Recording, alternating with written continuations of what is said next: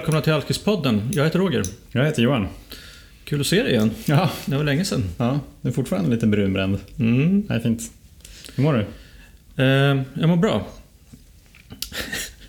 jag, var, jag var på... Eh, jag tränade gruppträning igår med, med Jenny.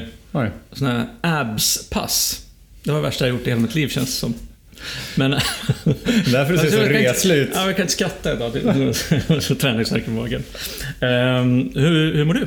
Ja, jag mår bra. Jag har inte tränat abs. Så det är liksom fritt fram och, fritt fram och skratta. Ja, Eh, vad gör vi idag? Ja, men idag så ska vi spela in ett avsnitt eh, tillsammans med en gäst. Mm? Vem är du? Ida Högström heter jag. Välkommen Ida. Tack så mycket.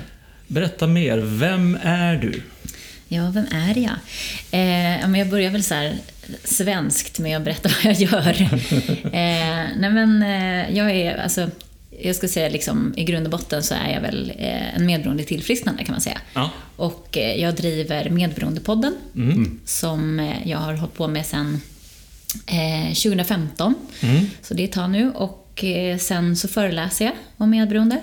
Och jag, eh, ja, sen gör jag massa, pysslar med massa andra grejer också. Eh, allt ifrån skrivande till att jag jobbar som något så konstigt som brukarrevisorsamordnare. Det vet Oj. precis vad det är va? Nej. Ingen det där aning. lät jätteintressant, men det Ja. kanske vi ska ta någon annan Det är en gång. helt det kan ni få googla på. Väldigt speciellt. Ja. Ja, Så. fan vad härligt att du är här. Välkommen. Tack. Ehm, Som lyssnarna då förhoppningsvis förstår så ska vi prata medberoende idag. Och det är ju någonting som vi har berört ganska mycket, framför, eller, och, och mer och mer. Ja, mer och säga, mer, absolut. Under de här avsnitten som vi har spelat in. Eh, Så att eh, istället för att vi ska sitta här och killgissa, alkisgissa, kanske. Det gör vi i alla andra avsnitt. det gör vi, ja precis. Så tänkte vi, då tar vi hit någon som, som, ehm, som kan det här. Så ehm, du får jättegärna börja liksom och eh, ta din story. Liksom. Varför, varför har du hamnat där du är idag? Liksom? Eller hur? Eh, ja, jag kan ju börja med... Jag är uppvuxen då med en mamma som är alkoholist och bipolär. Och eh, jag har liksom inte haft någon pappa eller några syskon så jag liksom levde väldigt mycket som i en eh, symbios med henne. Alltså, Och precis det här som man pratar om, att det är liksom ingenting man pratar om och eh, jag berättade inte för någon utan det var verkligen det som hände hemma, det stannade där. Ehm, och det här hade jag ju med mig och i skolan så var jag liksom alltid var en sån här kameleont som parerade mellan de olika grupperna och för mig var det Alltså jag var å ena sidan en så duktig flicka, men jag har inte varit så att jag har liksom överpresterat. Utan det handlar mer på något sätt om att jag har presterat min person. Så jag har liksom, jag var tillräckligt med de coola för att slippa att bli mobbad. Eh, Och sen så gick jag till de som kanske var pluggisar tills jag kände att jag inte riktigt kunde leva upp till deras här prestationsnivå. Men att gå liksom mellan de här var ju också som ett, alltså dels så kamouflage, men det var också lite som att jag kunde vila. För att jag behövde aldrig liksom vara mig själv helt och fullt. Så att, eh, och sen så, det här beteendet att liksom försöka passa in, det har jag haft med mig hela tiden. Och när man växer upp i, med en mamma som alkoholist då, till exempel, så blir man ju mästare på att anpassa sig och känna av. Och det är ju så i, eh, i den här, det vet ju ni också, men det, är liksom, det handlar ju om att man aldrig pratar om det som pågår, utan det är hela tiden, det sker liksom under ytan. Och det är såklart att alla, jag pratar med väldigt många vuxna som är anhöriga som oroar sig för sina barn. Eh, Jag lovar att jag säkert kunde förstå situationen redan när jag var så tre år. Det är bara det att jag inte hade ord. Jag kunde liksom inte formulera det, men man känner, man förstår. Och ehm, det där har jag liksom, det där beteendet att känna in, att läsa av, det har jag haft med mig hela mitt liv. Men, men ehm, kände du, eller visste du, eller förstod du också att, ni, att det var annorlunda hemma hos er? Alltså jag trodde ju att vi var de enda som hade det så här. Jag trodde ju Ah, att min... Dels så tro, tyckte jag att mamma var hemsk som valde att vara sån här. Att hon liksom inte bara kunde skärpa till sig och vara som mina kompisars föräldrar liksom, som just det. Mm. bakade bullar och hela den grejen. Och, eh, så jag var väldigt mycket borta. Så jag var oftast hemma hos kompisar och jag ville inte vara hemma. Och det var, vad ska man säga, att hon mamma var ju liksom en, en sån alkoholist som också, det finns ju olika varianter, men hon var ju en sån som drack hemma i sin ensamhet. Liksom. Och eh, det, var ju, eh, det var ju så det pågick, så att jag kunde på något sätt, okej, okay, men nu går jag hem till någon annan, då är jag borta från det här alkoholisthemmet. Mm. Men jag trodde ju att, eh, jag berättade ju inte det för någon. Och det var ju för att jag trodde att det här är så konstigt, ingen annan har det som jag. Mm. Och så fortsatte det i 25 år innan jag berättade för någon. Oj. Och jag hade faktiskt, jag föreläste här för eh, två, en och en halv vecka sedan typ. Och då var min kusin där på föreläsningen. Och, eh, och då pratade jag också om det här att man inte berättar, att jag inte berättat. Ehm, och då så sa hon efteråt, hon bara, det är faktiskt sant. Jag hade ingen aning om det här. Nej. Och vi var ändå, i och med att jag inte hade någon syskon och så, så och jag var ganska mycket hemma hos min mormor och morfar och sådär också.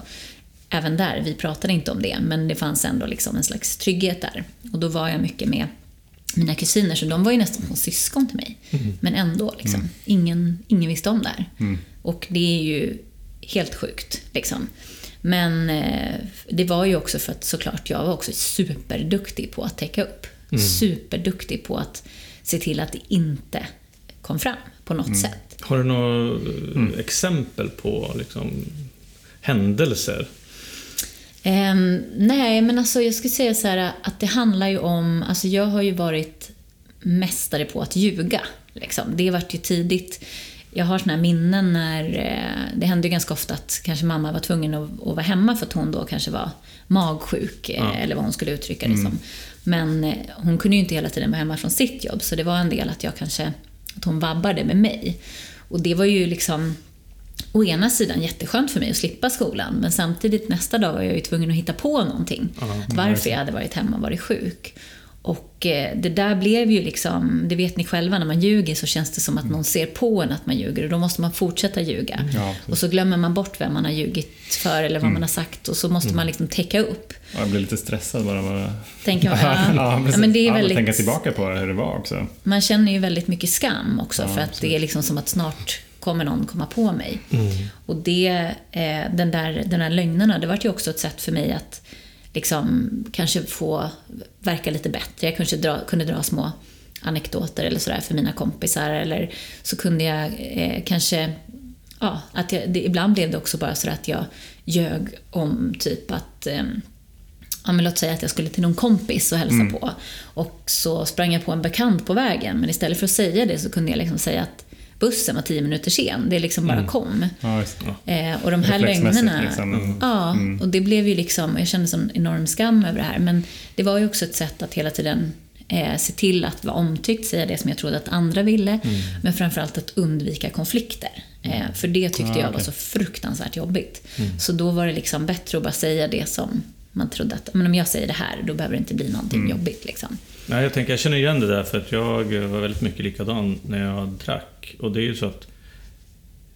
Jag tänker så att man hade inte riktigt någon facit på vad som egentligen var bäst att säga, utan det var ju bara att man ibland så här ljög för att... För att bara, nä- nästan lite grann för ljugandets skull. Mm. Men just det där, jag har hört andra säga liksom så här, man, om man, man, eh, man får ett samtal hemifrån. Sen, var, var är du? Och säger, nej, men man säger att man är i Slussen fast man är på Medis. Liksom. Bara, så, här- bara för att, det spelar ju ingen roll. Nej. Men man tror att, att det spelar roll. Det, det är så himla konstigt egentligen. Att det, det, det är antingen att förstärka eller att förminska någonting. Det kan inte bara få vara Nej. helt som det är. Nej. Ja, men det är ju så, alltså när man inte ens vet riktigt vad som är, Nej. så är det ju liksom supersvårt. Och, jag, menar, jag hade ju ingen som helst tillit till någonting. Det var ju liksom, existerade inte, utan jag levde ju som om allt låg på mig. Liksom. Det var jag eh, som skulle ta hand om allt. Det var jag som skulle fixa, det var jag som skulle ha rätt svar eller vad det nu kan vara. Men, men jag tänker så här, alltså, en sak som jag funderar på, det är ju som du växte upp eh, som ensamt barn då till, eh, till en eh, beroende. Alltså hur...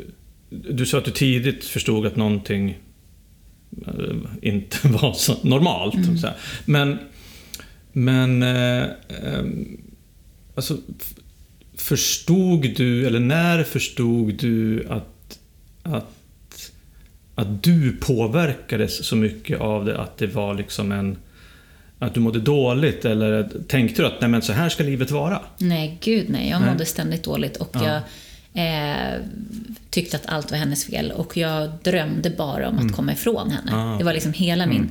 Och det var ju min drivkraft liksom. Ja, så jag du hade varit- ändå liksom en bild av vad det var som orsakade Ja, ja, ja. problemet? Ja, hon, Var, hon var liksom förövaren och jag var offret. Ah. Punkt. Liksom. Ja, Och givetvis när du är barn så har du inte mycket att sätta till. Så är Nej, det ju. Men, men det där har jag fortsatt med liksom, Mm, hela livet. Fram tills jag kapitulerade inför mitt medberoende egentligen. liksom. mm, Så att, mm. Ja, spännande. Hur kommer man till den punkten då? Att man kapitulerar inför... Ja. Eh, ja, alltså för min del så var den vägen, som jag sa, så jag berättade ju inte för någon om min situation. Nej. Eh, utan jag levde ju hela mitt liv av liksom ren viljekraft och viljestyrka. Så jag var, som jag sa, min, jag liksom, det jag såg som var på något sätt dåligt i livet, det var vad det min mamma representerade på något sätt. Och jag skulle bli allt annat än det. Och jag var ju liksom, jag hade ju så mycket kraft i mig.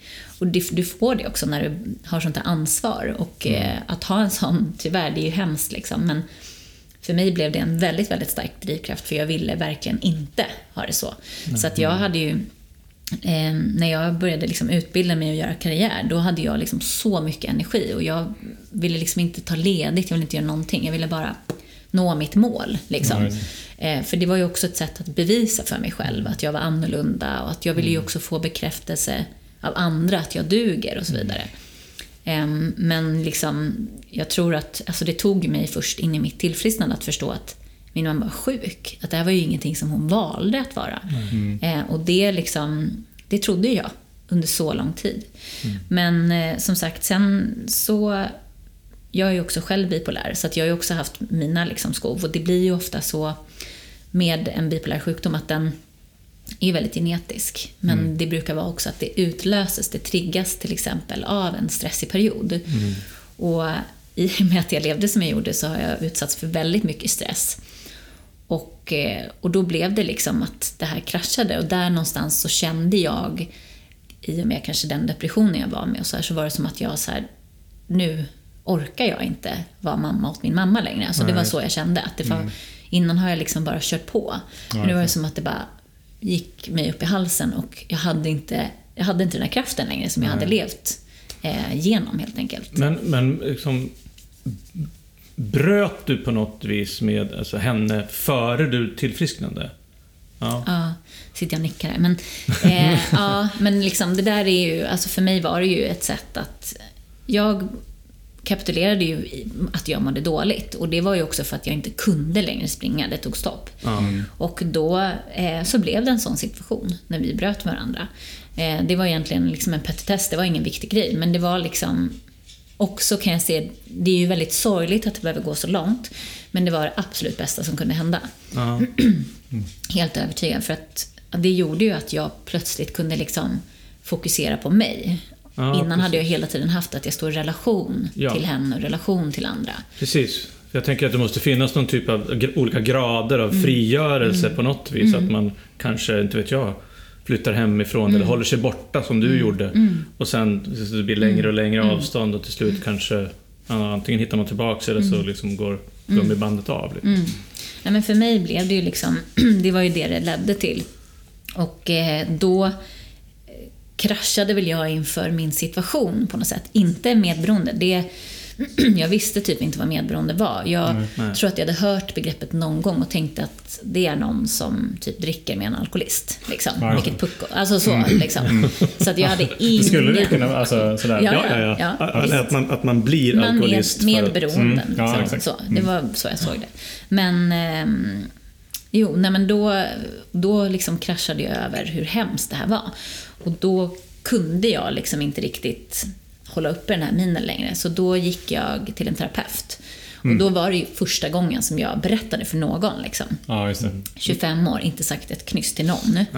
Och eh, då blev det ju mycket att jag bara pratade och pratade i början. Och det var ju också skönt för mig att kunna liksom sätta ord på att så här, min mamma är alkoholist och så har jag haft det. Alltså att få någon slags, bara identifiera det och liksom adressera det. Och, eh, och första tiden jag bara pratade och pratade och pratade och pratade. Och mycket av hennes fokus var ju till en början att så här, hur ska vi kunna få er att sluta fred, du och din mamma? Liksom, okej. att ni måste kunna mötas på något sätt. okej. Tills jag tror hon förstod att det här var fullkomligt nödvändigt. Det här, det här. För jag såg det Mm. inte som att vi ska aldrig mer ses, utan jag såg det som att nu går det inte. Liksom. Framtiden så kommer vi väl eh, mötas, men nu går det inte. Mm.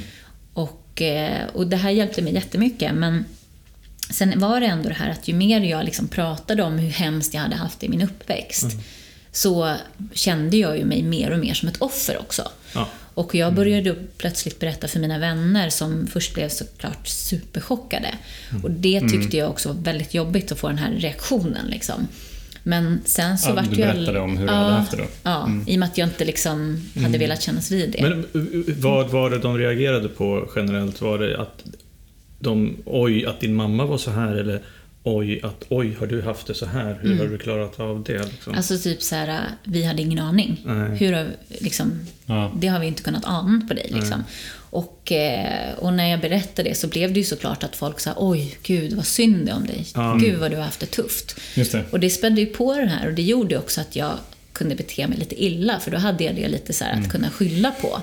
Liksom att säga, ja men jag mår dåligt nu för att det är så här. Liksom. Och då kunde jag kanske ja, skita i lite saker eller så. Ja, det är ganska enkelt att vara ett Ja, offer. visst, visst. Du kommer undan med massa saker. Det finns ju vinster i att vara ett offer. Ja. Liksom.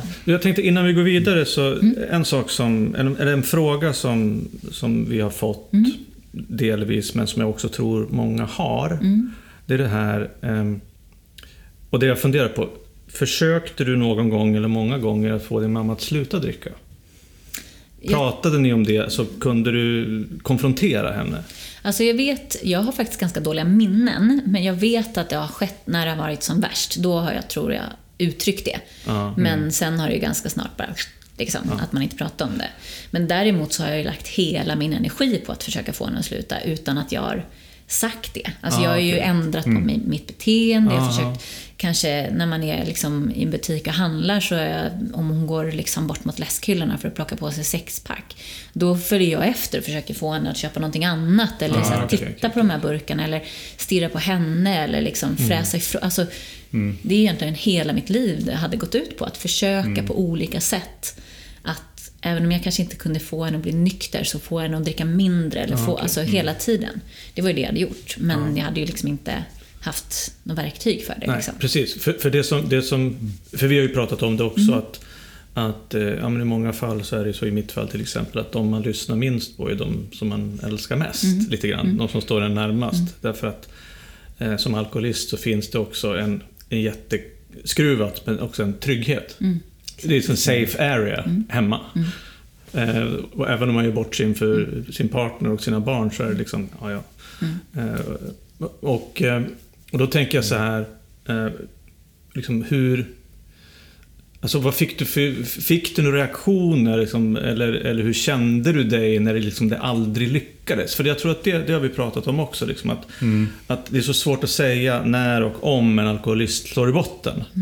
Och det kan, det kan, en tisdag så kan, det, kan alkoholisten vara, vara förnekelse och på torsdagen så kanske den kapitulerar. Eh, och, och, eh, och, och i ditt fall då när du växte upp så hände det aldrig. Liksom, Hur kände du dig då? För att det, det är sånt där som inte vi, som jag vet. Alltså i... Men om man, hur tänker du att jag... Ja men hur kände du dig när liksom de här försöken, när, aldrig när de gick, aldrig liksom. lyckades? Ja. Nej, men det uppstår ju såklart frustration och som jag sa, jag såg ju väldigt mycket ner på henne. Ja. Alltså, för mig var det ju liksom... Alltså jag, ju, min, ju mer hon liksom misslyckades med att bli nykter, desto sämre person tyckte jag att hon Mm. Ja, var. det. Så det var ju liksom inte så att... Och jag tror att liksom, jag var ju så pass liten så jag... Eller liksom, det var ju inte hela mitt liv, men, men liksom under den perioden när jag verkligen var i symbios med henne, vilket man blir när man är eh, en mamma och ett barn som lever liksom tillsammans. Så, så eh, jag tror att liksom ömsom så bara orkar man inte, skiter i allt. Ömsom så finns det ju också perioder när saker är bättre. Ja. Och då eh, kan det ju såklart byggas lite hopp, men jag tror att ju längre tiden gick, desto mer tyckte jag att de perioderna var liksom jobbigare för mig. För att då gick jag hela tiden på att vänta på att snart kommer skiten. Liksom. Mm. Ja, och då var det lättare att när det bara var, för då kunde jag liksom, då förstår jag, då har jag lite koll på läget. Liksom. Mm. Ja. Så att, eh, men om jag tänker liksom, som sagt, jag pratar ju också med jättemycket anhöriga och jag tänker senare i livet liksom att det är ju de här små stunderna av hopp som kan vara förödande för anhöriga, skulle jag vilja säga. För att jag behöver ju, alltså det är liksom, det, det är ju det det handlar om jättemycket, förväntningar. Och det är det som göder besvikelse. Och eh, för mig att förstå, det, jag förstod ju inte att hon var sjuk. Så jag liksom slutade ju aldrig hoppas. Jag förstod inte sjukdomen. Nej. Men liksom i vuxet liv, när jag har förstått sjukdomen, så är det så här, ja men det är inte... Det är så sjukdomen fungerar. Ja. Det är så den håller på. Alltså det är liksom väldigt lite som är ett val fram tills man verkligen gör det slutgiltiga valet. Liksom. Men jag menar, det vet ju ni, det är ett dagligt val. Alltså det är ingenting Ja, ja, som, absolut. som så. Liksom. Ja, bra. Vad heter det? Jag vet inte om du har svar på frågan Jo, riktigt, men- absolut. Mm, lite. Men jag tänkte på... Innan vi pratar mer om medberoende, hur skulle du definiera det? Medberoendebegreppet? Ja, eller? Mm. Alltså jag får ju, har ju fått den frågan. Liksom. Jag sa det, jag föreläste i, vad är det för dag idag? Torsdag? Jag föreläste i tisdags. Och eh, då sa jag det liksom, ja, det är ju det jag står och pratar om i två timmar, vad det är. Men jag får ju ganska mycket frågan sådär kort. Och då brukar jag svara att det är en manisk besatthet av människor och problem. Det är vad medberoende handlar om. Liksom. Och det är precis samma maniska besatthet som en alkoholist har av sin, sitt drickande, sin Ja, alkohol. Liksom. Det är, jag som exempel, liksom, nu har jag kontakt med mycket eh, många anhöriga, det jag ska säga, många medberoende som kanske precis vill börja ta tag i sitt men som fortfarande är väldigt sjuka. Och då får man ofta samtal som låter typ Ja, nu, och nu är han ute och nu gör hon det här och jag förstår inte att hon inte slutar dricka. Och där, där, han och hon, han och hon. Det liksom maler på. Ja, och det går knappt att säga stopp, stopp. Liksom. Det går inte. För att det är så, det är så maniskt. Det går, den personen kan inte sluta prata eller tänka på det här. Det är liksom en manisk besatthet. Och det, eh, då brukar jag liksom ta upp det. Att så här, okej, men om du har så här svårt att sluta prata och tänka på den här personen. Hur svårt är det då inte för den alkoholisten att sluta eh, dricka? När det dessutom finns en kemisk aspekt i det. Ja. Eh, och det brukar vara en bra, liksom, ja, att man får lite perspektiv på Ja, det. det var en väldigt bra Ja, liksom åt grej. båda hållen, tänker Ja. jag. Både på mitt eget som medberoende agerande och tänkande och även för alkoholisten. Ja. Nej, men för det är ju, och jag menar, det är inte så att det heller... Man talar gärna om att du är eh, medberoende till till exempel någon som är alkoholist. Men för mig, precis som ni alkoholister 24-7, det är inte bara när man håller ett glas i handen. Liksom. Utan som medberoende så är det ju det 24-7 och det handlar ju om att du hela tiden lever utifrån styrd. Ja. Du är ju Ja, liksom det. aldrig i dig själv, utan det är alltid du som får mig att känna den personens problem. Mm. Och man brukar säga att hjälpa, men jag skulle snarare säga att jag har levt efter att förändra andra människor. Jag har liksom inte Mm. Ja, kunnat låta någon bara vara som den är, utan jag måste förändra allting. Liksom. Precis. Så det- Men jag, jag tänker på det där du berättar om. Att, att Ja, det är intressant. lite grann samma sak. För att jag, jag, innan jag slutade dricka så tänkte jag varje dag att jag inte skulle dricka. Men så drack jag. Och då tänker jag mig att det finns ju säkert massor med medberoende som tänker idag, den här gången ska jag inte ringa eller smsa eller den här gången ska, jag, ska han inte få komma hit. Nej, eller, så. Men ändå att man inte orkar stå emot det där som man har bestämt sig för. Och på det sättet är det ju väldigt lika just den här både besattheten men också maktlösheten. Mm, exakt, det är precis samma grej. Mm. Och liksom, det är ju egentligen, vi pratade lite innan här om tolvstegsprogram och så. Att Ja. Ni pratar ju om att man kanske maktlös inför alkoholen, men för Mm. oss är det ju att man är maktlös inför andra människor och situationer i princip. Ja. Och det är ju så här, Mm. det är ju det jag har levt genom, att försöka kontrollera andra människor och omständigheter. Mm. Det är det mitt liv har gått ut på. Och när jag får reda på att jag är maktlös över det, det är så här, vad fasen ska jag göra i mitt liv då liksom? Ja, fan vad spännande. Jag, jag tycker vi, nu har vi haft en parentes här. Nej, men, å, gå tillbaks till det här när du, träff- du träffade terapeuten och sen började du prata med dina Just det. vänner. Och, men då, du var fortfarande ett offer. Mm. Oh, ja. Eh, vad hände sen? Hur, Oh ja. hur, blev du, hur fick du sjukdomsinsikt? Ja, nej men jag, som sagt, sen eh, kapitulerade jag inför det här med min bipolära sjukdom. Jag fick Ja. hjälp för det. Ja, det. Och eh, liksom tyckte, jag, min terapeut var ju så här, men nu tror jag att vi är färdiga. Liksom. Nu hade jag gått, jag gick där i väldigt många år och liksom Och det var verkligen så här, nu har vi rätt ut allt. Liksom. Och det var superbra, för jag fick ju också jag fick förstå så mycket. Och jag fick liksom bara några känslor sådär, liksom, och känna på det och sörja lite grann. Men jag fastnade ju i sorgen. Och sen så fick jag hjälp med min bipolära sjukdom och ändå, efter ett tag, så var det som att jag började omge mig med dysfunktionella personer och sätta mig i så här omständigheter som inte gynnade mig på något sätt. Och eh, i det här liksom, så var det som att jag då verkligen bara geggade in mig i den här offerkoftan. Liksom.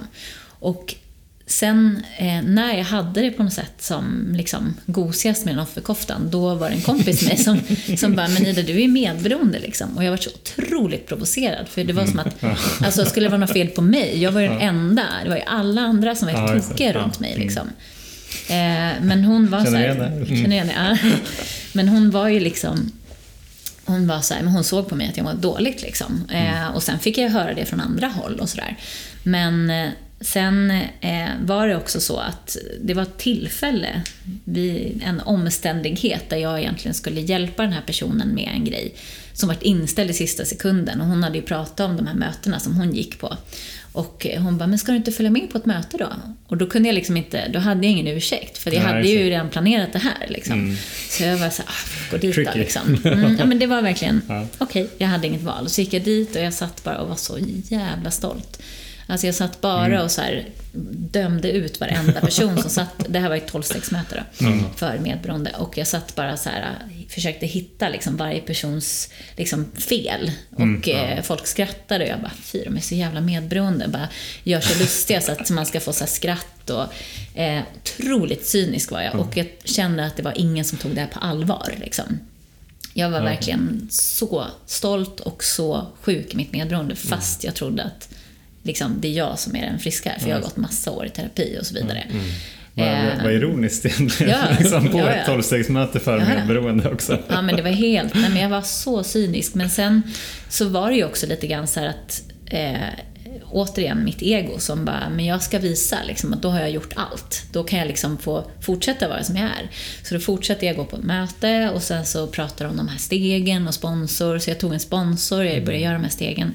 För jag tänkte så här, men då har jag gjort det. Då kan jag liksom checka av på listan typ allt som går att göra. Så då kan jag få fortsätta leva som jag gör. Liksom. Då ska de se att det, det funkar inte för mig. Liksom. Men efter typ de tre första stegen så var det som att det bara BAM! Jag är så jävla sjuk i mitt medberoende. Liksom. Vad är det man gör under de första tre stegen? Eh, alltså det, handl- det är precis som egentligen i alla tolvstegs så är det ju liksom steg ett, maktlösheten, steg två, så här, förstå att det finns någonting större än jag. Även om jag trodde liksom att så här, när, alltså när någon sa släpp taget till mig första gången så var jag såhär, är du fullkomligt galen? Då kommer ju liksom allt falla. Alltså, då kommer ingenting funka. Liksom. De bara, men du är inte Gud, liksom. du har inte riktigt den förmågan. Liksom, så. Eh, men det var ju också dels att bara, du är maktlös. Liksom. Och det var så här, ja, det var skitjobbigt men det var också så här, fan vad skönt. Då kan jag inte, spelar ingen roll vad jag gör med de här människorna. Då kan jag bara fokusera på mig själv och då var jag ju helt vilse. Så att, att då också inte bara släppa tagen utan jag lämnar över det till någonting större. Eh, och den här högre makten som man pratar om.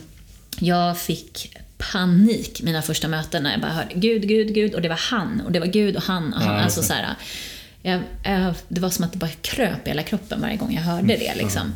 Men eh, sen sa ju alla så här, men lyssna efter likheter om du känner igen dig i någonting. Och ganska snart så förstod jag så här, fast okej, eh, dels vad har jag förlorat på att testa om det skulle kunna vara så. Och att det här, det står ju någonstans i stora boken också att det är liksom en kärlekshugg, alltså det är kärlek liksom.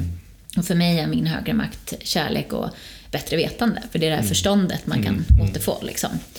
Ehm, och för mig är det liksom, nu har jag bara någon slags, det är bara energi så. Men eh, sen så, ja, och då började jag liksom helt enkelt förstå att så här, jag har försökt styra mitt liv, jag har varit fullkomligt galen. Jag förstod hur bitter och, och cynisk jag var. Och sen i de här, i fjärde steget när man gör en självrannsakan, alltså det var bara smash. För att där kan ju ni kanske som alkoholister kanske det är lättare att se hur man har skadat personer, men som medberoende så är det ju så här men jag har ju varit den snälla liksom. Det är Ja, jag som har varit så här schysst och fixat. också. Ja, och också att man har hjälpt och varit så snäll liksom. Men eh, för mig var det ju så här Det handlar ju om motivet bakom. Alltså jag har ju bara hjälpt för att jag vill ha bekräftelse och verka duktig. Mm. Alltså det är också så här att jag har försök, jag har liksom inte accepterat att folk är som de är, utan jag har försökt styra det och det har gjort att jag blivit mer och mer irriterad. Mm. På tal om det vi pratade om, med att den personen aldrig förändrar sig, trots Nej, att jag försöker med alla möjliga grejer. Liksom. Så för mig var det mest att jag typ inte hade liksom accepterat folk mm. som de var, mm. att sjuka människor är sjuka mm. och jag hade absolut inte dragit gränser. Jag hade ju bara så här, låtit folk bara klampa rakt in. Mm. Och jag hade eh, också inte, jag hade världens sämsta självkänsla. Jag hade inget, tyckte inte om mig själv fem öre, utan det var bara liksom, jag var min prestation. Ja. Och det var väldigt mycket så här, känner ni igen? Kollar du på mig nu? ja, ja. ja, men det är liksom... ja, jag känner igen med prestation och, ja. och värde. Men och att min harm som jag hade eh, burit runt på, alltså min, min ilska, mitt agg, hade ju varit jättemycket för att jag hade tyckte att andra skulle vara på ett annat sätt. Och det var det som nice. var liksom, det var det det föll på. Det var det som gjorde mig olycklig egentligen. Mm. Och etc. Jag tänker jag, jag tänk på två saker. Den mm. första saken är en snabb, eh, bara passning till lyssnarna. Att vi mm. kommer att äh, länka till mm. äh, 12 mm. som du äh, är med i. Mm. Och, äh, så att man kan lära sig mer, alltså titta på de här stegen till mm. exempel. För att ja. ni som inte känner till dem här kanske tycker att det, blir, det är eh, grekiska. Mm. Men, eh, och sen en annan sak är så här, jag tänker på skillnaden, precis som du sa, där med att man är maktlös, maktlös inför alkoholen mm. och maktlös inför mm. andra personer mm. och situationer. Mm. Alltså för oss var det ju då enkelt, inom citattecken, mm. att skruva på korken eller slänga mm. bort spriten. Mm. Men hur fan slutar man att tänka på andra människor? Mm. Alltså, det handlar ju om att vända blicken tillbaka till mig själv hela ja. tiden. Liksom. Det, och sen är det ju så, det, för er är det ju tydligt om ni tar ett återfall. För medberoende ja. är det ju mm. så lömskt. Ja. Men, men det är som med allt tillfrisknande att du, i början så gör du de här grejerna hela tiden. Men sakta men säkert så det är som att du lär om. Ja. Eh, mm. så att, och sen är det klart att om man har en dålig period, då är man där och geggar. Liksom. Men nu vet ju jag, nu tar det ganska kort tid för mig att så här, oj, vad fan håller jag på med? Liksom. Ja, Då måste ja, du jag... märker liksom att ja. du är inne i medberoende mönster. Ja, nu, oj, det här. Men, men på det sättet så tänker jag att där har vi, vi har en liten buffert som alkoholister. För vi kan ju faktiskt återfalla i beteenden mm. utan att återfalla till Exakt. alkoholen. Mm. Och så kan vi liksom räta upp oss. Mm. Medan som man till exempel då som medberoende så då är det ju liksom det första man gör liksom mm. att kanske återfalla i beteenden och tankar och känslor och sådana mm. saker.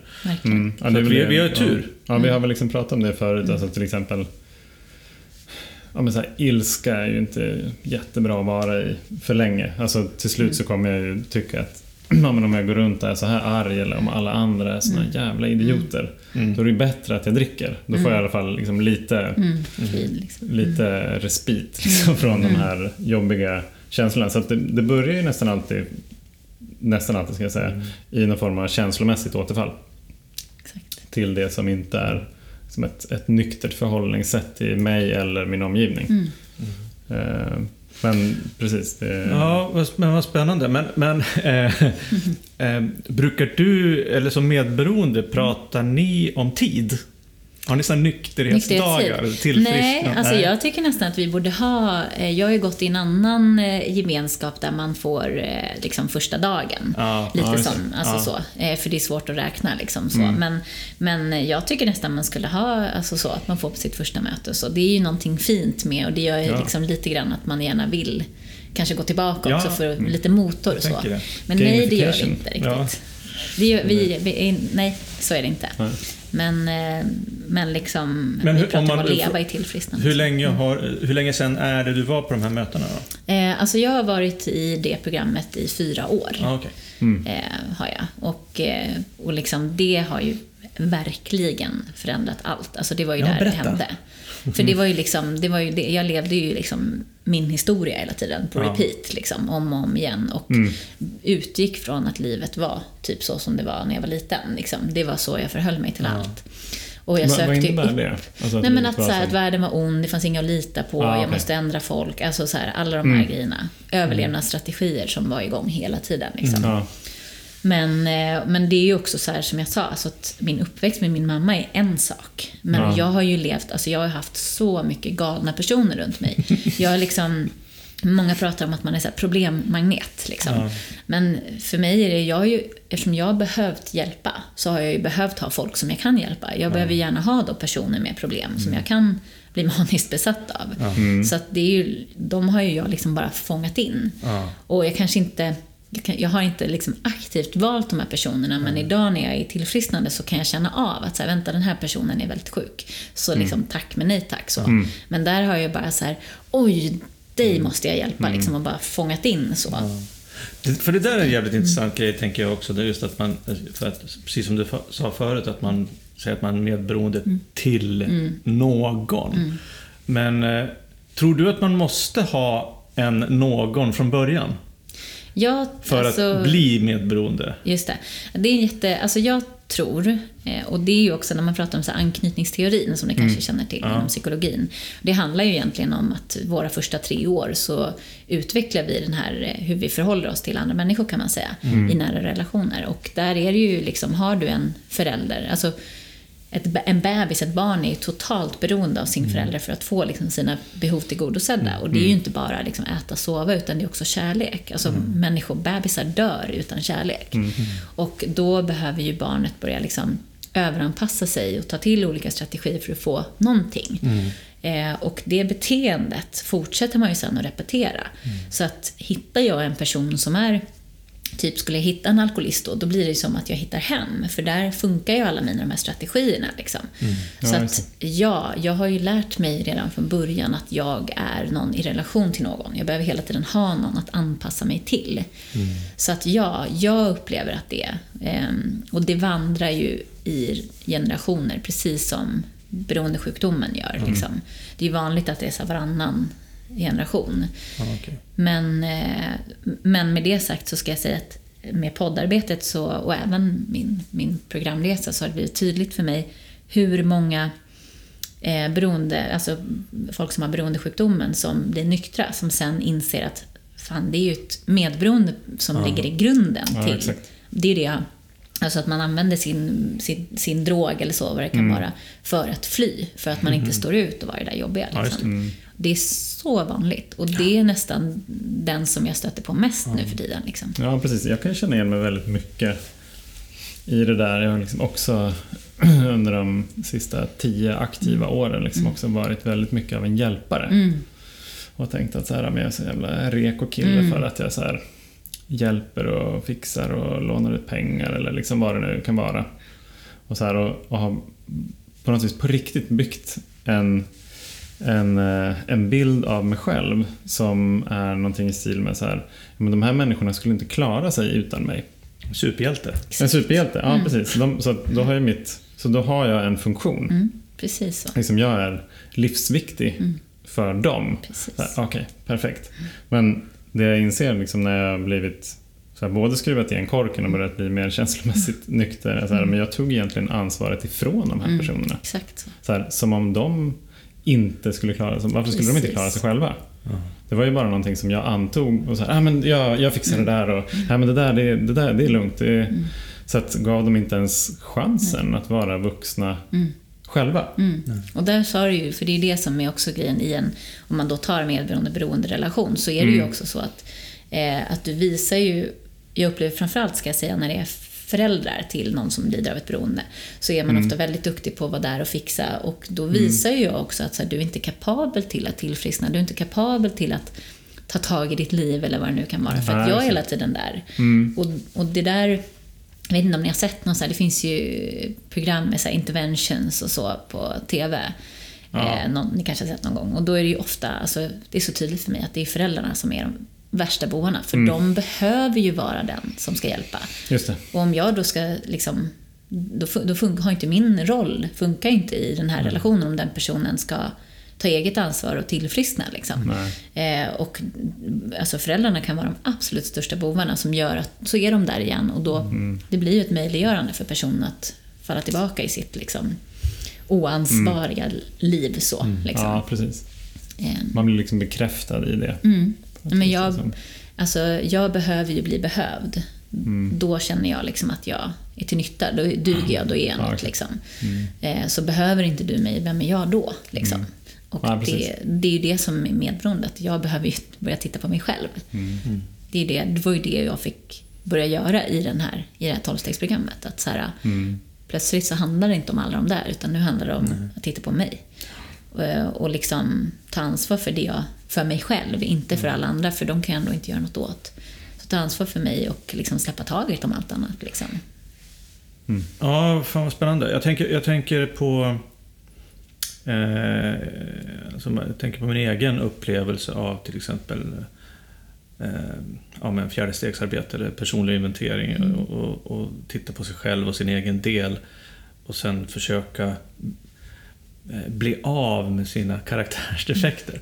Jag var så lite rädd att jag inte... Jag, jag visste inte vem jag var. Utan alla de här konstiga, skruvade beteendena och känslorna och tankarna. Och jag tänkte, du... Och då var jag ändå väldigt egoistisk. Alltså jag var ju väldigt mycket i mig själv och sket i andra när, jag, när, jag, när jag var aktiv. Jag tänker på, på hur upplever du det där, utan att behöva gå in på detaljer förstås, men liksom, eftersom du pratar om att du var någonting hela tiden i relation till andra. Var det lätt att hitta sig själv, eller dig själv?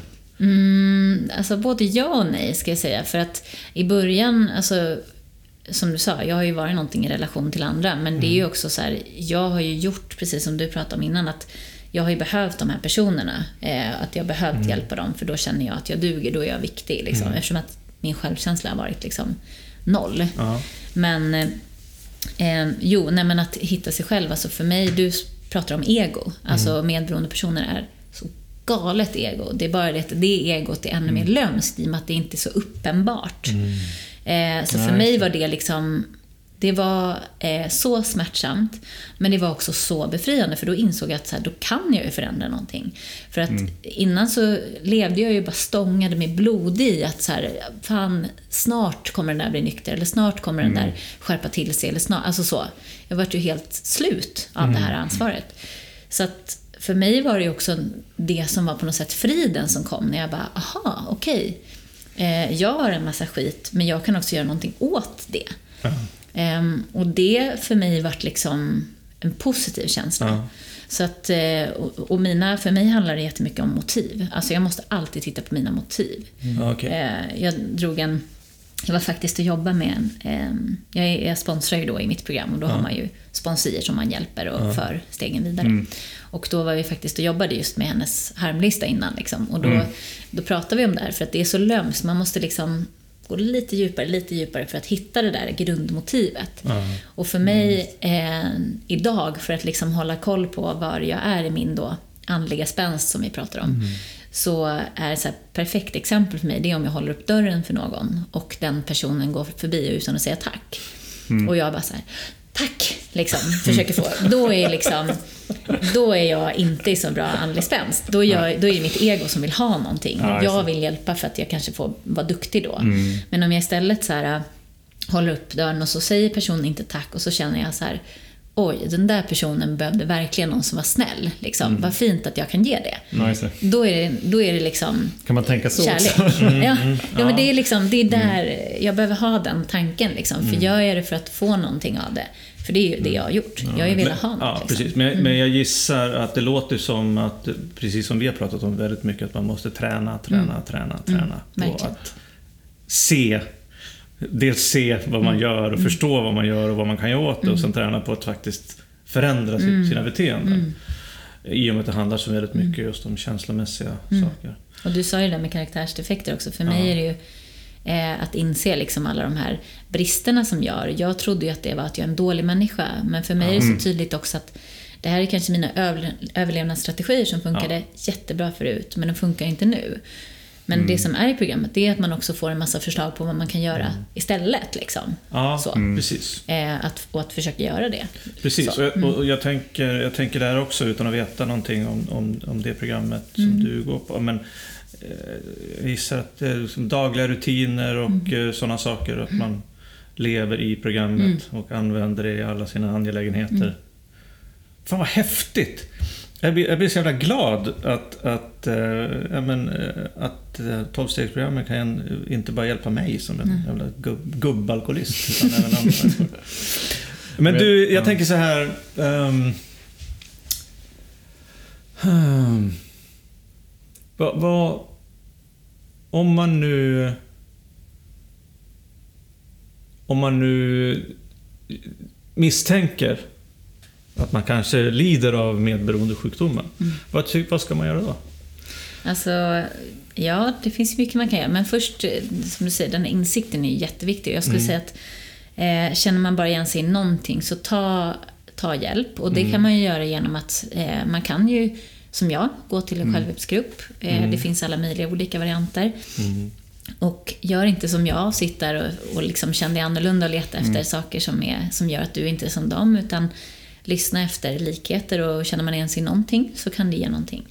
Eh, vill man gå i terapi så eh, tycker jag är jättebra. Då ska man kanske gärna kolla så att terapeuten har någon kunskap om det här med medberoende.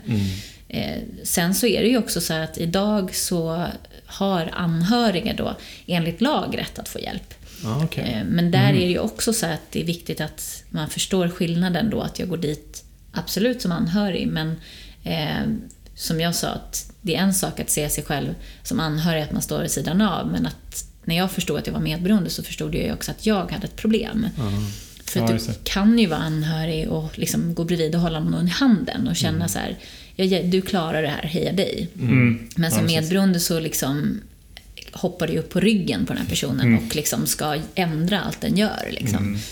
Eh, men framförallt så hjälper man eh, på, sin egen, alltså på, sin egen, på bekostnad av sin egen hälsa kan man säga. Och då är det ju ett osunt beteende. Och för mig, återigen, alltså, för mig har det som har funkat har varit en sån här tolvstegsgemenskap. Ja. Det är det som har hjälpt mig till, till punkt och pricka. Så att testa, men det viktiga är att liksom söka efter eh, saker som så här, okej, lyssna på Medberoendepodden. Det är många som gör det och bara, "Ja, men det här känner jag igen mig och det här känner jag igen mig. liksom. Och gör man det eh, och känner igen sig ganska mycket, så här, men då gör vad som helst. Men Bara berä, liksom- Berätta lite mer om Medberoendepodden. Eh, alltså Medberoendepodden startade jag ju lite grann för att det tog ju så lång tid för mig att överhuvudtaget förstå medberoende. Alltså ens närma mig det liksom, för att det var så förknippat med någon, det var bara geggigt och skam och liksom massa konstigheter. Så att när jag bara fick det här pang-tillfrisknandet genom mitt tolvstegsprogram så var det som att jag bara, men Jesus, eh, varför har jag gått hela mitt liv och bara inte fattat att jag liksom är medberoende? Och hade, som det var innan då, så hade jag ju hört begreppet, men det hade aldrig fått mig att gå och köpa en bok eller någonting sånt. Liksom. Det är för stort steg. Och då tänkte jag, liksom, hade det funnits en podd som jag hade kunnat Ja, lyssna på ett avsnitt, då kanske jag hade bara gjort det i förbifarten. Och kanske att det skulle ha gjort att jag tog hjälp tidigare. Så. så det var egentligen grunden till att jag startade Medberoendepodden. Och som vi pratade om innan, för mig det, det finns många snyfthistorier man kan höra så här eh, i tidningar så skriver de om den här hemska uppväxten eller vad det kan vara. Men för mig var det så här, det är så viktigt att nå ut med det positiva, att lösningen, att det finns hjälp att få. Liksom. Ja, det har varit precis. min motor. Och sen så pratar jag liksom med allt ifrån forskare, psykologer, alltså proffs, Ja. eh, offentliga personer, men även då personer som delar sina eh, livshistorier anonymt då. Ja. Och, eh, men alla har, jag har liksom som en slags grundtanke i det att alla måste ha på något sätt tillfrisknat på något sätt eller ha någon lösning att, att Ja, dela. Och jag tänker att det finns inget fel sätt att ta hjälp, bara man tar hjälp. Och Det här funkar för mig, men Exakt. eh, alla är vi olika. Det kanske finns något annat som funkar för någon. Precis. Och, och, och när vi ändå pratar om det här att ta hjälp eller att göra någonting åt saken och det positiva. Och då, jag funderar på, det är väl ett ganska, åtminstone i mitt huvud, ett, mini, minerat område. Det här, liksom, hur fan man hur, om man är i destruktiva relationer. Vågar vi prata någonting om det? Om alltså, vad, vad man ska göra? Eller, Ja, ja. Eh, Ställ en fråga. så kan Ja, liksom så här, för att jag menar du, du eh, gjorde ju på ditt sätt med din mamma. Liksom, att någon, någon, någon gång under resan där så, så sa du att nu, nu räcker det. Liksom. Ehm, det är inte alla som klarar av det. Och det är inte heller alltid nödvändigt. Nej. Eh, Och jag, har, jag känner bara att jag är vä- är väldigt tunn is när jag pratar om de här sakerna. För jag vet inte riktigt vad jag säger. Alltså, jag vet har du någonting att säga just om sådana saker? Det här med om man är i en relation som man antingen försöker förändra en människa eller man, att det är destruktivt på annat sätt. Men alltså så här är det, alltså, lever du, tar du tag i ditt medberoende så kan, oavsett om du lever med någon, eh, man behöver ju frigöra sig på ett eller annat sätt. Men att frigöra sig kan ju vara också att jag bara tar tag i mitt medberoende, går på jättemycket möten så att jag har, bygger mer och mer min liksom, Egen kärna. Liksom. Ja, precis. Där jag har mitt. Det är där jag kan ta... Så fort det börjar gå igång att jag vill göra någonting, då vänder jag mig dit istället. Jag ringer till de här personerna som jag känner och så vidare. Ja, okej. eh, och för en del så, så går det inte. Och då kanske man måste så här, stopp, det här går inte, vi måste separera på något sätt. För jag klarar inte av att leva, jag kan liksom inte ha en e- egen god hälsa när jag är så nära Ja, dig. Liksom. Men om man, om man gör ett tillfrisknande genom det här programmet och verkligen tar sig an det full, helt och fullt, då kan du leva bredvid en, en aktiv eh, beroendeperson eller en liksom, person som mår väldigt dåligt ändå. Ehm, för det handlar ju om att jag måste ta hand om mitt. Och det fina med det här, det är att det också ofta får det blir ringa på vattnet. Så det är många som kommer till oss som har tänkt att om han eller hon bara blir nykter till exempel, då Ja, kommer allt bli bra. Eh, och så kapitulerar man att okej, skitsamma vad som händer med den, men jag mår piss. Mm. Och det är det det handlar om med medberoende, att oavsett hur den här personen som du står bredvid mår, så måste jag hela tiden vända blicken åt mig själv. Att okej, men mår Mm. jag, även om jag inte mår lika dåligt eller har mer akut problem, så så här, hur mår jag verkligen? Mår jag bra? Mm. Okej, fair enough. Men om jag inte gör det, då kan jag ta hjälp. Eh, och för mig var det det. Jag vände mig, jag tog hjälp. Och eh, då började jag fylla på det som var mitt. Och då när jag kom hem så var det inte den här symbiosen, utan då kunde jag mer och mer låta den personen leva sitt. Eh, och när man lever en sån tight relation, då kanske man behöver göra väldigt mycket av det här programmet och gå på väldigt mycket möten, ringa ut, jobba aktivt i stegen. Och då Ja. funkar det. För Ja, det, det låter ju som, alltså, Jävligt bra svar. det låter ju som att det handlar om att liksom lära sig gränssättning, både gentemot liksom den här andra personen, men framförallt liksom gentemot sig själv. Exakt. Att så här, alltså jag, vi har pratat om, ja, men förra någon tidigare avsnitt var ju så här, alkisar utan gränser. Mm. Alltså, vi visste ju inte hur man satt en gräns. Så Det, var ju, det var ju nästan svårt att vara gränslös. Mm. Eh, Eller så här, gå över gränser. För att de, jag visste inte hur man skulle sätta dem, Nej. helt enkelt. Men det där med gränser också, det pratar jag ju väldigt, väldigt mycket om. Liksom. Och, eh, det är ju en del som jag har kontakt med som tycker att de drar jättemycket gränser. Men det kan Mm. vara så att de liksom till slut bara “fuck off din jävla idiot” liksom, när det Ja, ja. bägaren rinner över. Det är inte så här, man blir inte direkt respekterad i en sån gräns. Utan det är liksom, man blir så här “oj, du är helt knäpp” liksom. Mm.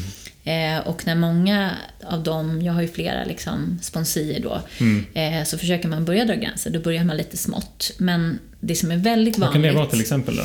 Det kan ju vara liksom att, typ så här, eh, vill du ha kaffe? Så kanske jag eh, så, så måste jag känna efter, vill jag ha det eller inte? Annars kanske jag säger, tar en kaffe Ja, ja. för att du frågar och jag inte vill göra dig besviken. Liksom. Ja, Då kan jag bara säga nej tack, det är bra. Så små, små grejer. Liksom.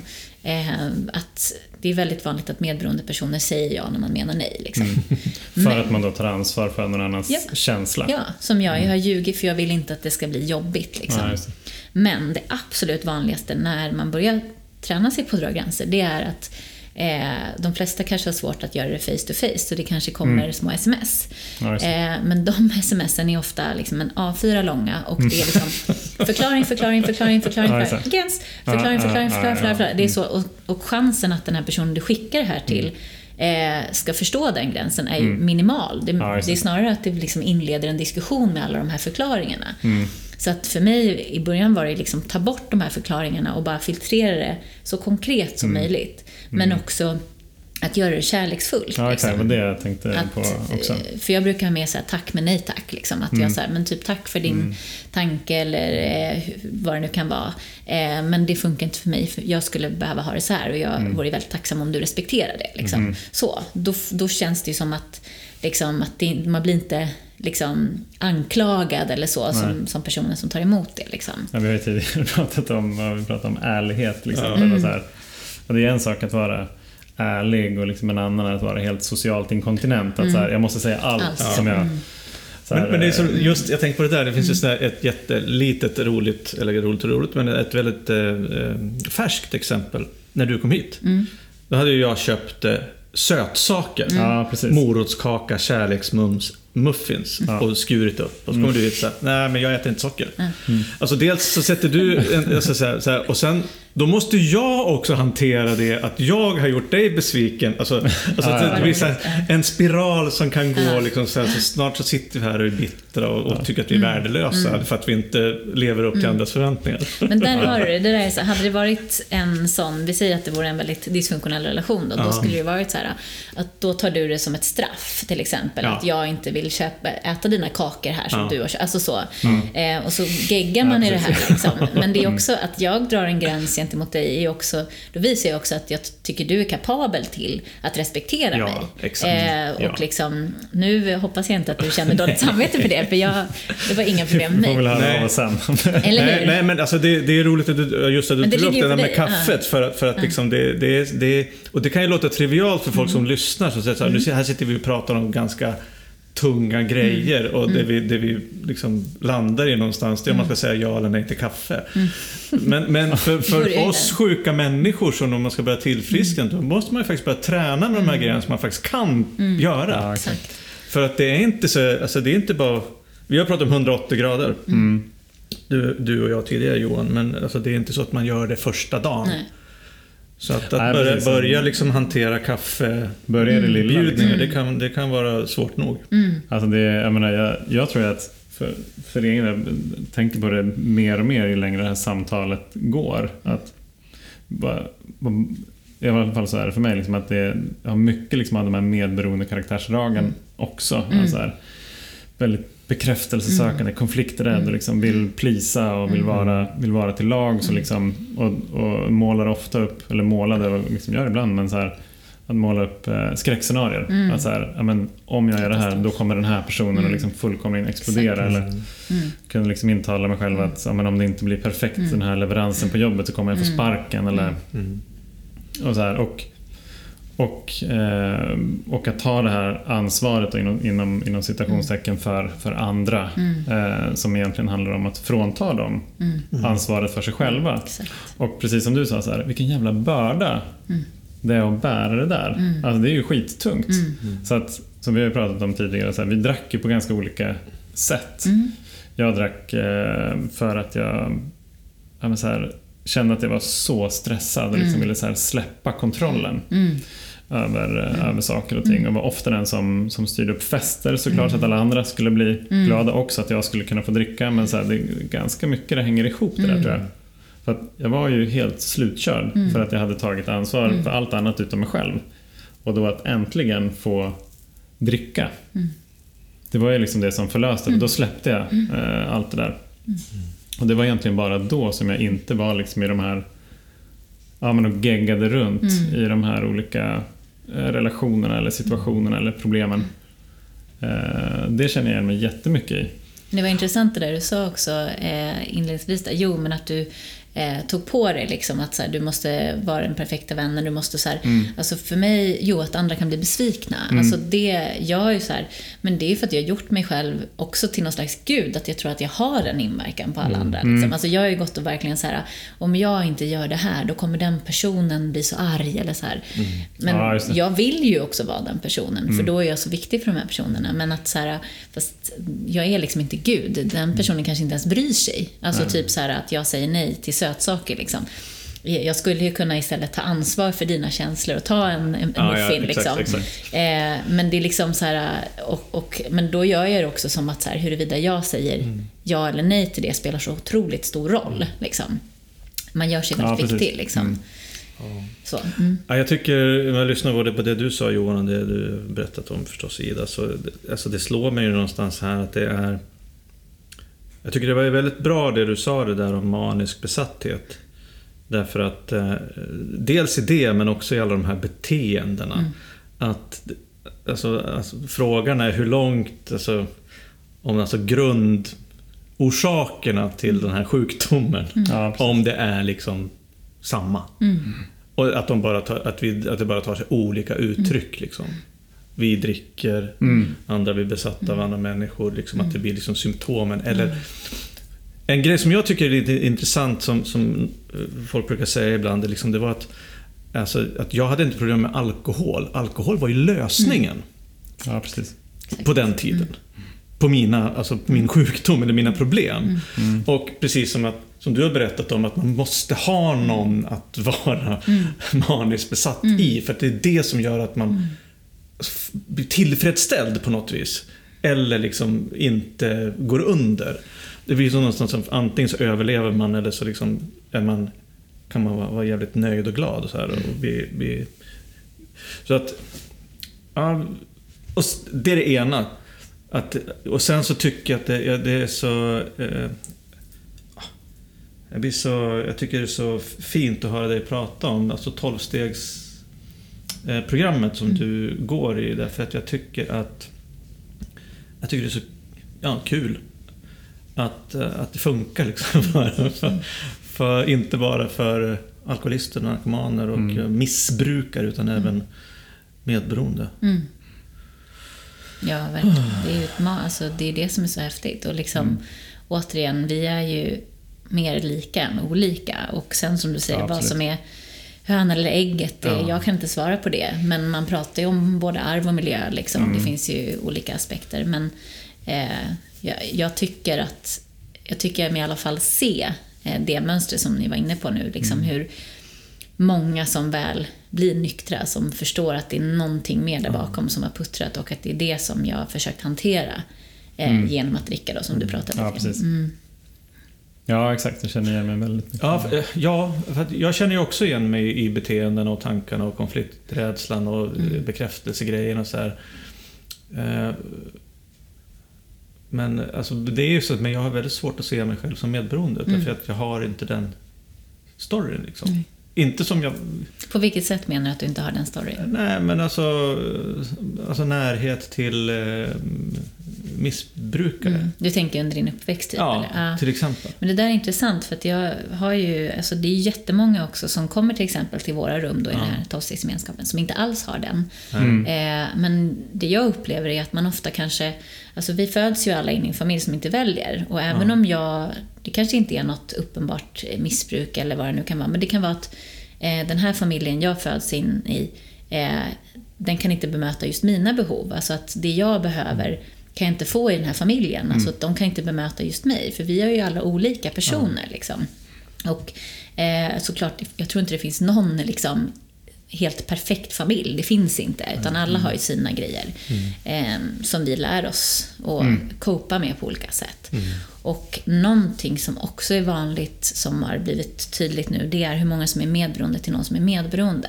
Så jag en familj till exempel, vi kan ta en mer basic familj. Vi säger att pappan är iväg och jobbar väldigt mycket liksom, och så är mamman hemma och tar, eh, tar hand om grejer eller whatever. Liksom. Eh, och så kommer pappan hem och så är pa- pappan lite dryg och vad det nu kan vara. Så blir det ju så att barnen då blir väldigt mån om att se till att ta hand om mamman. Liksom. Och ta då i en alkoholistfamilj, eller ta, mamman är pillermissbrukare, pappan är medberoende, det vill säga fullt upptagen med mamman och hennes missbruk. Eh, så är det ju väldigt många barn som då bara överger, bara ger upp. Men jag kommer inte få det jag vill ha av den här mamman som missbrukar. Den har jag redan räknat bort, men det finns fortfarande en slags förhoppning om att få någonting eh, av Ja, den här pappan. Och pappan är ju fortfarande en god person, men man märker också att pappan har det svårt med mamman, så då måste jag underlätta här. Så Ja, det, alltså att kroka an medberoende Usch, vad medberoende, är ju, komplicerat. det är jättekomplicerat, Ja, men det är Alltså, dels är det komplicerat och sen den här ekvationen som vi brukar låtsas att vi har någon koll på, liksom hur många som hur många som är påverkade av beroendesjukdomar i det här Ja. landet. Ja, det, blir ju, Ja. det är snart allihop. Ja, precis. Det, ja, exakt. Vi kommer fram till att räkna med så här fem miljoner, men det är Ja. många fler nu.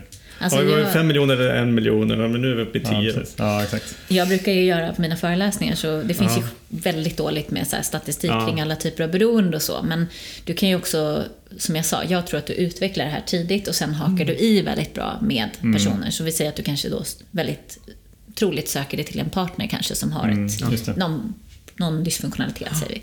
Och bara tittar man på de här siffrorna och så säger man att Eh, när vi som pratar om anhöriga säger man alltid att man har fyra till fem anhöriga runt en beroende person. Mm. Och då brukar vissa säga att det är minst en av dem som påverkas negativt och utvecklar ett medberoende. Ja, ni Ja. vet vad jag står i där. Men eh, så har jag då gjort, styltat upp alla siffror, alla beroendesiffror och Ja, allting. ja. Så är det liksom, så är så en tredjedel av Sveriges befolkning, att de skulle vara medberoende, det är lågt räknat. Liksom. Ja. Men sen får man ju förstå att man kan vara medberoende i olika grad. Liksom. Det är det. Mm. Så. Ja, oj. Ja. Nej, men jag, jag tycker det var eh, fantastiskt att få höra dig prata om medberoende. Eh, vad tar du med dig Johan? Ja, men jag tar med mig... Eh, alltså jag blev väldigt rörd av, av storyn och eh, reflekterar också mycket över mitt eget beteende. Och Mm. jag tänker att jag känner igen mig så oerhört mycket liksom, i medberoende mönstren och liksom att, att det hänger ihop ofta med, med beroendet. Mm. Så att, och det, blev, det blev mycket tydligare, Mm. tycker jag, liksom, vad det är. Att det, det är snarare liksom ett, ett, ett förhållningssätt till, till andra och situationer. Det behöver inte Mm. vara... Alltså jag, jag, jag har nog kunnat distansera mig från så här, men jag är inte det för att jag inte har eh, föräldrar som har varit alkoholister. Mm. Pang. Så att det är lugnt. Men, så här, men om jag känner igen mig liksom allt du säger så är det ju ändå så att jag har, eh, jag har det som jag, som jag är maniskt i mitt beteende kopplat till personer och situationer och problem och allt Mm. det här ansvaret som jag har tagit och som jag använt som en ursäkt för att dricka. Mm. Så att medberoendet har ju på något vis fött ett beroende. Exakt. Och liksom vice versa. Eh, Så tack för att du kom och delade med dig. Så att jag, ja, jag känner mig klokare och eh, Ja, precis. Och jag tycker också att det var jätte, jätte, jättebra, jätteroligt att få prata så mycket om lösning. Och hur du har gjort för att Ja. tillfriskna. Mm. Har du några sista ord du vill slänga med ute i etern? Det är så svårt. Nej, men det jag låter så tror nog... dramatiskt också. Ja. Ja. Nej, men jag tror nog också, alltså det är så lätt när man pratar medberoende att det känns eh, hopplöst och eh, vi som redan Mm. då tycker att vi är offer, så har jag en till problematik nu. Mm. Men för mig är att liksom kapitulera inför medberoendet har ju varit för mig första steget att faktiskt göra en förändring. För Ja. det är det som är skillnaden nu att jag mår inte dåligt. Alltså jag Mm. känner mig fri för det mesta och jag liksom Mm. Gör val baserat på mig själv. Eh, jag liksom stannar i mig själv och när jag gör saker för andra så gör jag det men som jag sa, den här hålla upp dörren. Liksom. Att jag gör det av kärlek liksom, och, eh, och inte har ett med ett bak, alltså något, något motiv i bakgrunden. Så att, eh, men, men också just det här att det liksom att säga att jag har ett problem eh, gör ju att jag kan börja förändra någonting. Ja. Och eh, förnekelse vet vi ju inom alla beroende och anhöriga, Mm. det, det, det förstör jättemycket. Så att kapitulation, alltså insikten är så viktig, men också att verkligen ta tag i det. För det finns, det kan verkligen gå att tillfriskna från ett medberoende. Eh, och det är dumt att inte testa. Liksom. Precis. Och de som lyssnar och ser de här inläggen som är intresserade av att höra av sig till dig eller få veta mer om vad du håller på med, hur, hur gör de? Ja, de kan gå, dels kan man ju lyssna på Medberoendepodden Ja. som finns där poddar finns. Ja. Eh, man kan gå in på medberoendepodden.se och där har jag man kan klicka till exempel om medberoende. Där står det lite grann om hur ett medberoende kanske uppkommer. Mm. Men så har jag också en superlång lista på vad jag säger symptom på den här sjukdomen då, citationstecken, eh, medberoende. Och eh, där, en, jag, jag tar upp en del av det när jag föreläser. Eh, och då kan man trycka eh, är jag medberoende? Så kan man läsa de här symptomen. Och känner man igen sig i alla fall några, de flesta brukar säga alla, eh, då kan det vara värt att kanske titta på det här med medberoende. Mm. Ehm, och så finns det en lista på tips var man kan vända sig och eh, man får jättegärna eh, jag, jag blir ofta bokad kanske av kommun eller anhörigstöd eller så när jag föreläser. Eh, och det är fantastiskt för då får ju allmänheten möjlighet att gå på dem. Annars så är det ju kanske mera företag som jobbar med beroende eller, eller så. Liksom. Mm, så att jag hoppas att jag kan komma ut ännu mer till fler platser och eh, det kan man ju såklart kanske tipsa sin kommun om eller vad det kan vara. Ja. Så. Just det. Så att, Och så finns du väl på Instagram? jag finns på Instagram och eh, Facebook. Och ja, sociala medier. Men, eh, men man kan ju börja med att lyssna på ett avsnitt av Det tycker jag Mm. absolut att ni ska göra. Mm. Men eh, glöm inte bort alkis, Alkispodden för guds skull, hörni, där ute. Det kompletterar varandra bra. Ja, Det är ju samma, Ja. jag tänker, samma, man kan ha glädje av samma sak. Absolut. eh, stort tack för att du kom. Ja, tack så jättemycket Ida. Tack för att jag fick komma. Och ni som lyssnar, eh, eh, vi hörs nästa vecka. Eh, ni hör av er som vanligt på alkispodden gmail.com, Instagram, Facebook, lite sådana saker. Mm. Så får vi väl hoppas att ni har en skön helg då. Ja, trevlig helg. Mm, hej då på er! Kram.